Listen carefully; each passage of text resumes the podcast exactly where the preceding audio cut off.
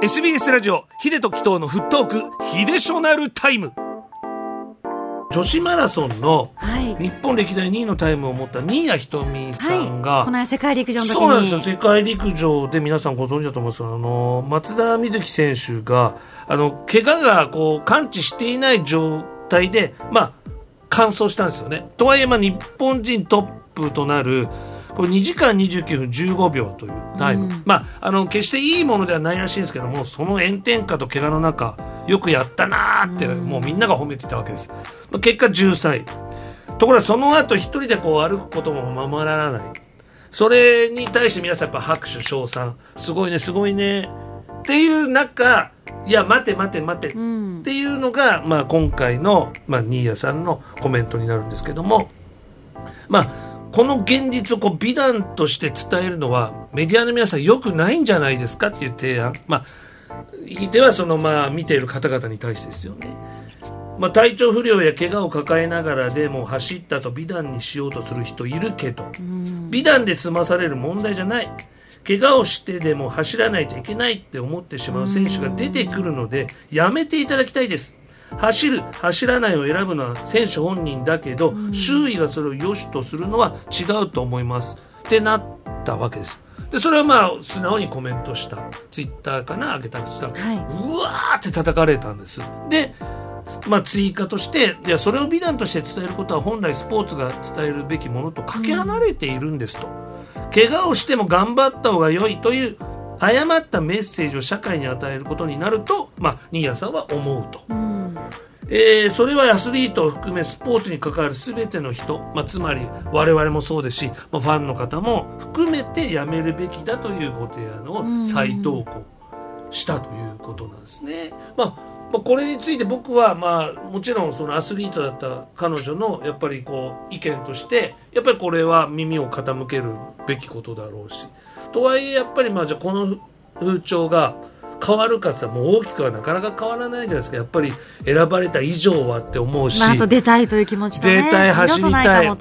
この一本走っちゃえばって思う選手の気持ちを僕はまずは最優先にするべきことだと思うからまあ代弁をしたかもしれないけどもまあ松田選手がねやっぱりどう思ってるかっていうのをがね。あのやっぱりまずちょっとコメントしていただけたらまああの収束するというか新しいまあ課題とまあそれに向けてのまあ傾向対策ができるのかなと思ってるんで。まあ決してこの意見はやっぱりあの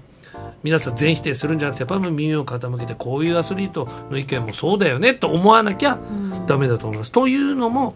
一方メジャーリーグでははい。大谷翔平選手がね、まあ本人のまあ意思とね、まあそのチームの判断によってまあもう投げないと今シーズン。うん。まあ、強いあのこう渇望を持つ大谷選手から大谷選手自身を守れなかったチームそれは悪いんじゃないのってメディアが非難、今ね、叩いてますよね。まあ、本人の意思をこう、まあ、尊重して、まあ、選手自身を守れなかったら僕もチームとして結果マイナスにはなると思うんですよでもあの看板であそこまで結果出してる人がいややるよって言ったらあじゃあやらしちゃうよね。でもそれをバーンともうあのやっぱりこう否定するような人がいなきゃダメなのかなっていう定義提案なんですけどもまあプロだから本人が決めるのは僕自由だと思うんですよ。自分の体ですからね。でも、うん、チームもプロとして判断する時期時代が来たんだなと、選手が GO だけどもいやダメだチームとしての判断。っていうこと、というのも僕もオーバーワークでいまだに腰が悪くてく首も含めてですけども、まあ朝やっぱこう足を引きずってしまう日もね、まあ、ほとんど毎日に近いぐらいあるんですよ。それはやっぱ高校時代、まあ、やりすぎたっていうのもあるんですけどもこれね僕が一番ちょっとうん？と思ったのがメディアがね手のひら返しの凄さなんですよ。あの、急にチームをバッシングし始めたんですよ、うん。まあ、僕が見た番組がそうだったのかな。あの今まで誰一人コメンテーターの方が今は休むべきだって言った人いなかったんですよ。いや44記録に向けてはい。どんどん打とう打とうが急にですよ。あの投手また打者一本に絞ってややっぱり。やるべきだったなとかもう。みんな好き勝手言うな。いやもうそ,、まあ、そうなんですよ まあそそれも分かるんですけども、僕は最後にここで言っときたいのが、やっぱチームはこう選手を獲得することや、まあ、あの在籍させるためのそういったお金、まあ、これにもう多額なものをかけることもまあ分かるんですけども、あの長くこうやれる経営判断ができるこのマネージャーだったりとかね、あの強い決定権を持つトレーナーというのも同時に雇った方がいいんじゃないかなと。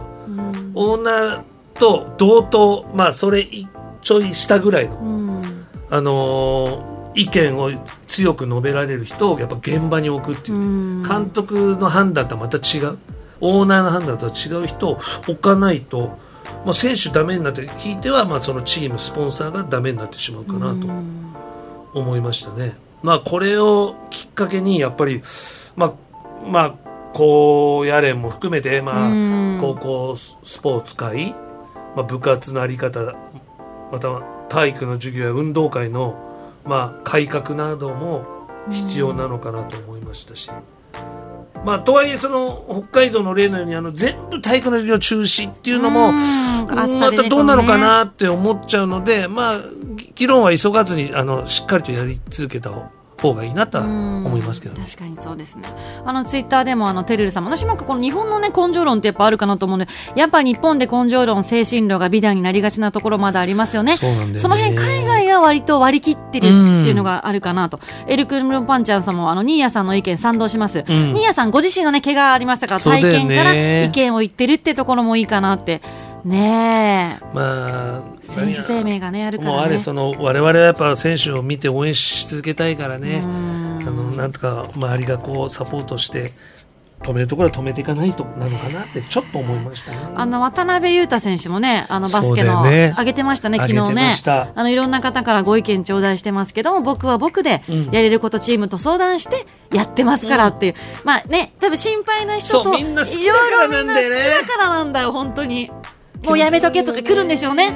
あの頑張りすぎなとか、そこがなかなか。そうでも考える時が来たのかなと思いね、ますね。そうですね。はいさあ、ということで今日はオーバーワークについてでした。